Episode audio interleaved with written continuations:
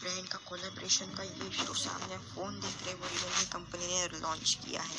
ये फ़ोन बहुत ज़्यादा तगड़ी परफॉर्मेंस दे रहा है। यहाँ पे कोला के ब्रैप आपको इस तरह से इस फ़ोन में देखने के लिए मिल जाने वाले दो कैमरे एक फ्लैश और और भी कई सारे हम्म। फीचर्स इस फ़ोन में हैं। Like share subscribe